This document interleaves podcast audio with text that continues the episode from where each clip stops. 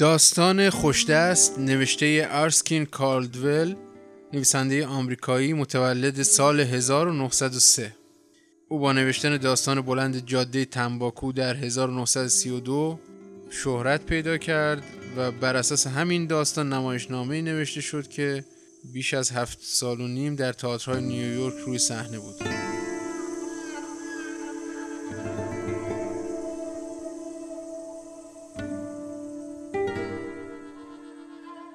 خوشدست هیچ کس نمی‌دانست خوشدست از کجا آمده بود و اگر هم از آنجا می‌رفت باز کسی نمی‌دانست به کجا خواهد رفت. اما اگر بابا پرایس را نکشته بود شاید ده سالی دیگر یا بیشتر میماند. بابا پرایس پیرمردی بود کچ خلق. تمام روز کاری نداشت جز داد و قال را انداختن و از این آن ایراد گرفتن. با همه اینها اگر کسی هم کاری به کارش نداشت آنقدرها زنده نمی ماند. اما خوشدست با چرخ چاه او را زد و پیرمرد شب آن روز مرد. خوشدست چاره ای نداشت جز اینکه یک مشت خرت را جمع کند و راه بیفتد و برود یک جای دیگر زندگی کند. هاری مونفرد به او گفت تو باید شعورت بیشتر از اینا بود. خوشدست گفت ربطی به شعور نداشت. فرق نمی‌کنه بازم کار خوبی نکردی. خوشدست گفت آدم نباید زیاد از حد اسباب زحمت بشه آدمایی که زندگیشونو می‌ذارن رو چیز درست کردن وقت ندارن که از این اون ایراد بگیرن. هاری گفت گیرم اینطور باشه نباید با بابا پرایس همچین کاری می‌کردی.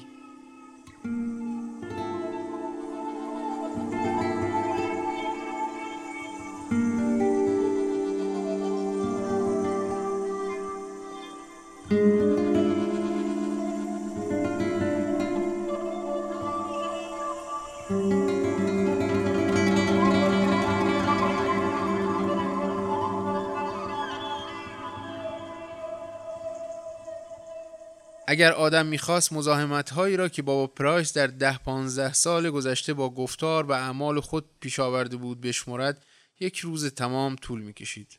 وقتی بابا دیگر نمی‌توانست از چیزهای عادی ایراد بگیرد مثل کافی نبودن سس خوراک جوجه یا شیرینی زیاد از حد فرنی هر موقع از روز را بهانه می‌کرد و دعوا راه میانداخت.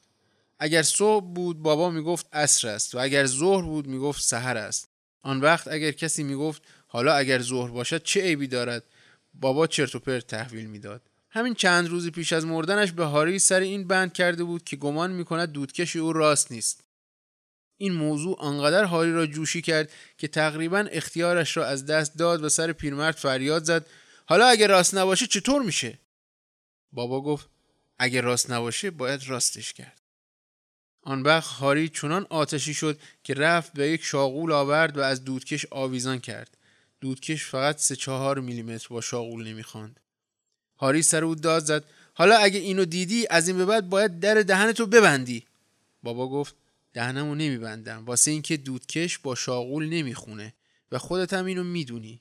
باید خرابش کرد و از سر نو راست ساختش. هاری گفت اگر سرمو ببرن این کارو نمی‌کنم.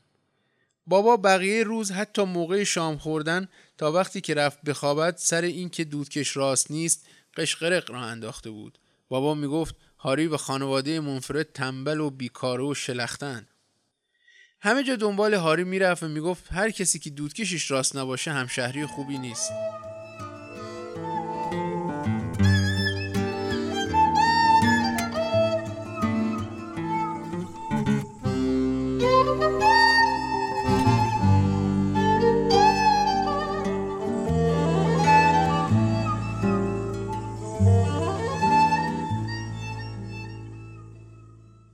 هاری گفت خوش است هر چی بیشتر فکرشو می‌کنم می‌بینم تو نباید این کارو می‌کردی. خیلی وقتا دلم می‌خواست یه آجر یا دیلم و وردارم خودم کارشو بسازم. اما مرد که نمی‌تونه دوره بیفته و پیرمردا رو اینجوری بزنه. هر قدر هم که آدم از کوره در رفته باشه این خلاف قانونه. خوشدست گفت آقای هاری دیگه نتونستم بیشتر تحمل کنم. حالا از این کار پشیمونم. اما اون موقع نتونستم جلوی خودم رو بگیرم. خوشدست ده دوازده سال آنجا بود. وقتی اولین بار به حیات آمد عواست فصل پنبه چینی بود. آمد تو و گفت دنبال کاری میگردد. موقعی بود که هاری در تمام عمرش اینقدر احتیاج به پنبه چین پیدا نکرده بود. هاری کاملا حاضر بود که او را استخدام کند. گفت که هر پنجاه کیلویی 60 سنت می‌دهد. خوشدست سرش را طوری تکان داد که انگار خوب می‌داند چه چیزی می‌خواهد. پنبه چینی آن چیز نبود. خوشدست گفت نه ارباب من اهل پنبه چینی نیستم. هاری گفت این روزها کار دیگه غیر از پنبه چینی ندارم. پنبه ها میریزن رو زمین و هر روز بیشتر ضایع میشن. چیزی که الان تو فکرشم فقط همینه. آدم همیشه احتیاج به چیز تازه داره یا یه چیز تازه که از چیزای کهنه درست بشه. منظورت چیه؟ خوشدست گفت من یه چیزایی درست می‌کنم. یه چیزایی که دور افتاده برمیدارم و ازش یه چیز به درد بخور درست می‌کنم. گرچه بعضی وقتا هم خوشم میاد یه چیزی فقط واسه قشنگیش درست بکنم. یک تکه چوب برداشت که سی سانتی متر طولش بود و 5 6 سانتی متر کلفتیش هیچ کس توجهی نداشت که چه کار می‌کند. و هاری هم کم کم فکر کرد که باید خوشدست آدم ولگردی باشد.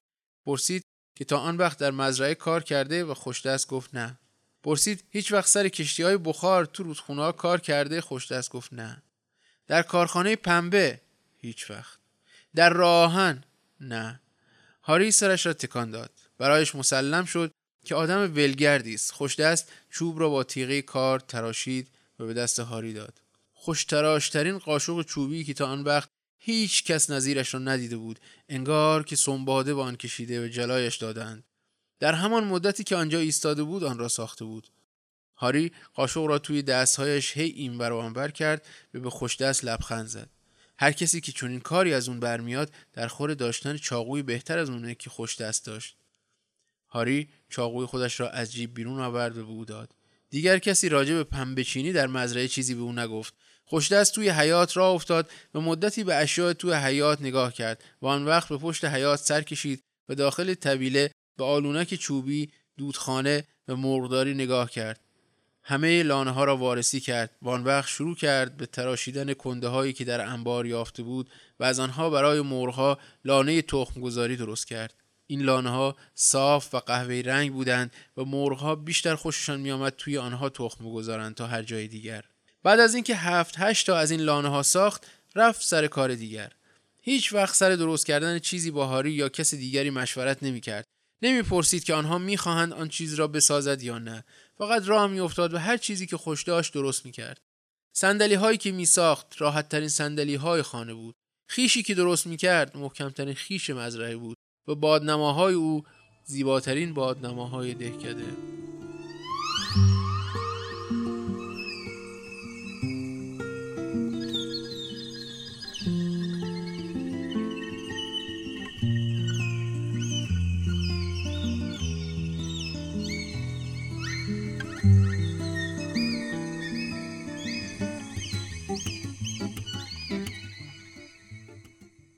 هاری گفت خوش دست. عیب بابا پرایس این بود که مثل من و تو نبود. دلیل اینکه ما به هم شبیهیم اینه که من شوق اینو دارم که از زمین چیز سبز کنم تو شوق اینو داری که با دستات چیزی بسازی. بابا از این احساسا نداشت. تنها چیزی که می‌خواست فقط این بود که اگه کسی چیزی سبز می‌کنه یا می‌سازه وایس ازش ایراد بگیره. خوش دست غصهدار و دلشکسته بود. خوب می‌دانست که مدتی طول می‌کشد تا جای دیگری برای خودش پیدا کند و هر چیزی بخواهد بسازد. البته گاه گاه می توانست بین راه توقف کند و برای کسی مردانی یا خوکدانی بسازد.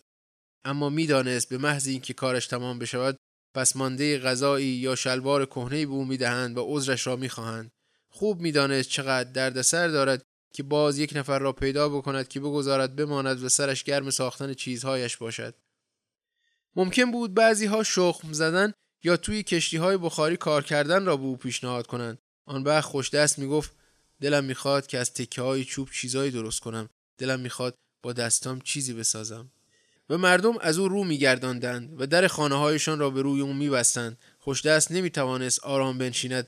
دستهای شروع کرد به لرزیدن. هاری پرسید چته؟ چرا اینطوری میلرزی؟ نظر اون اتفاقی که برای بابا افتاد در و داغونت کنه. برای اون نیست. یه چیزی دیگه است. چه چیزی دیگه؟ فکر اینکه جایی ندارم که بتونم هر چی دلم می‌خواد درست کنم داره ناراحتم می‌کنه. هاری گفت راست راستی دلم نمی‌خواد که تو بری. نمی‌دونم چرا اما فکر می‌کنم کار درستی نیست.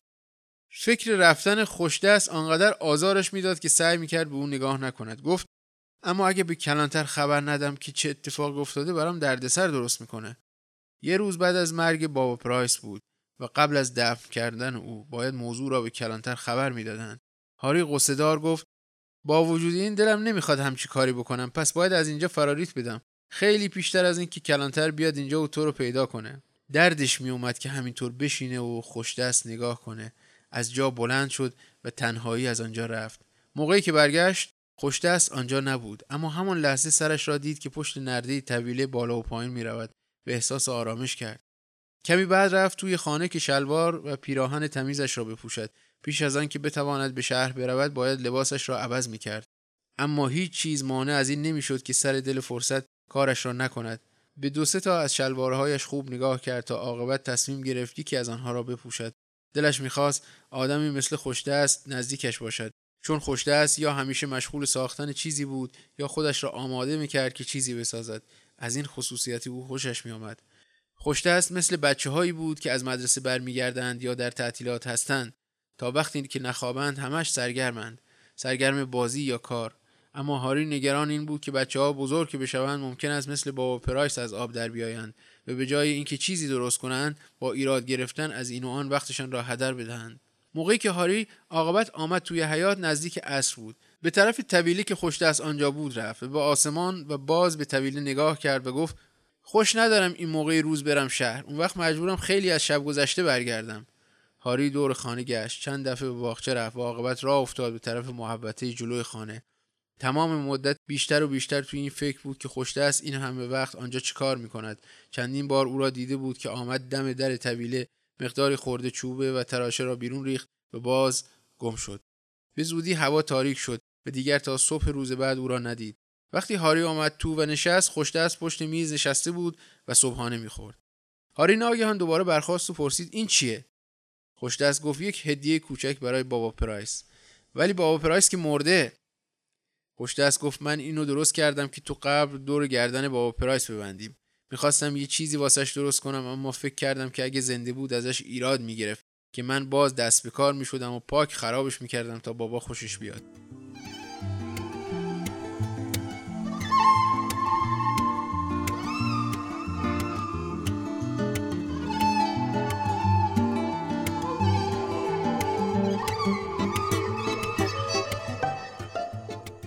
یک زنجیر چوبی بود. به طول تقریبا نیم زر و هر حلقش به اندازه یک روی ناخون و هر کدام از آنها شکل خاصی داشت. بعد از ظهر روز پیش شروع کرده بود به ساختن آن و تمام شب را بیدار نشسته بود تا تمامش کند. خوش است اگه بابا پرایس زنده بود همچین دلش واسه این زنجیر قیلی بیلی می‌رفت که صلاح نمی‌دید ازش ایرادی بگیره. راستش من که گمون نمی‌کنم تا به حال یه همچین چیز قشنگی دیده باشم. هاری نشست و زنجیر را برداشت تا دقیقتر با آن نگاه کند. حلقه اول زنجیر یک صندلی کوچولو بود که سه تا پایش از پایه چهارمیش کوتاهتر بود. فکر نمی کردم کسی غیر از من اون موقع رو یادش مونده باشه که بابا پرایس چه جنجالی سر یکی از صندلی ها که یه پایش از ستای دیگه کوتاهتر بود را انداخت. من می‌گفتم یه پایش کوتاهتره بابا پرایس می‌گفت سه تا پایش کوتاهتره یکیش بلنده. این تقریبا بزرگترین بگو مگویی بود که من اون تا اون وقت با هم کردیم مگه نه؟ خوشدست سرش را جنباند. هاری خم شد که ببیند حلقه های دیگر زنجیر چه شکل هایی دارد یکی از آنها طوری تراشیده شده بود که یک تکه آسمان را نشان می‌داد که خورشید و ستاره ها یک جا توی آن می درخشیدند. حلقه دیگر تصویری بود در قابی که به هر طرف میگرداندیش وارونه به نظر می آمد. خوشدست صندلی را عقب کشید و از جا بلند شد. هاری گفت قشنگتر از اونه که تو قبل بذارمش. گناهی که آدم یه همچین چیزی رو تو زمین دفن کنه و کسی دیگه نتونه اونو ببینه. خوشدست گفت من اینو درست کردم که هدیه‌ای باشه واسه دور گردن بابا پرایس. واسه همین درستش کردم. هاری سرش رو تکان داد و گفت خب در این صورت تو حق داری این حرفو بزنی اما واقعا حیفه که. خوشته است از راه آشپزخانه رفت بیرون از پله ها سرازیر شد از حیات گذشت و رفت به طرف طویله. همین که از در طویله رفت تو تفنگ شکاری را آتش کرد. هاری همانطور که زنجیر گردن بابا پرایس دستش بود از جا جست و دوید. گفت خوش دست واسه چی تیر در کرده؟ بعد رفت به طرف طویله. وقتی که برمیگشت حالت گیجی داشت. غمگین به نظر می رسید اما در قیافش حالت دیگری هم بود. لحظه ای مثل این بود که می‌خواهد گریه کند و لحظه دیگر چنان سر حال بود که آدم انتظار داشت بنا کند به خندیدن. خب حالا دیگه خوشدست اجباری نداره بره. نیشش باز شد و تمام صورتشو گرفت. به خودش گفت اگه خوشدست زنده مونده بود من دیگه هیچ وقت نمی‌تونستم ببینمش. رفت بالا توی هشتی و شروع کرد دوباره به زنجیر نگاه کردن. یک موقع خطی و موقع دیگر حلقه را انتخاب می‌کرد تا خوب به آن خیره شود و با انگوشهایشان را لمس کند. با صدای بلند گفت بابا پرایس اگه بخواد می‌تونه تو قبرستون دفن بشه اما خوش دست و همینجا تو حیات عقبی دفن می‌کنم. با همه انگوش های دو دستش زنجیر را لمس کرد و آن را بالا گرفت تا در آفتاب به آن خیره شود. گفت دلم می‌خواد پهلوی خودم باشه.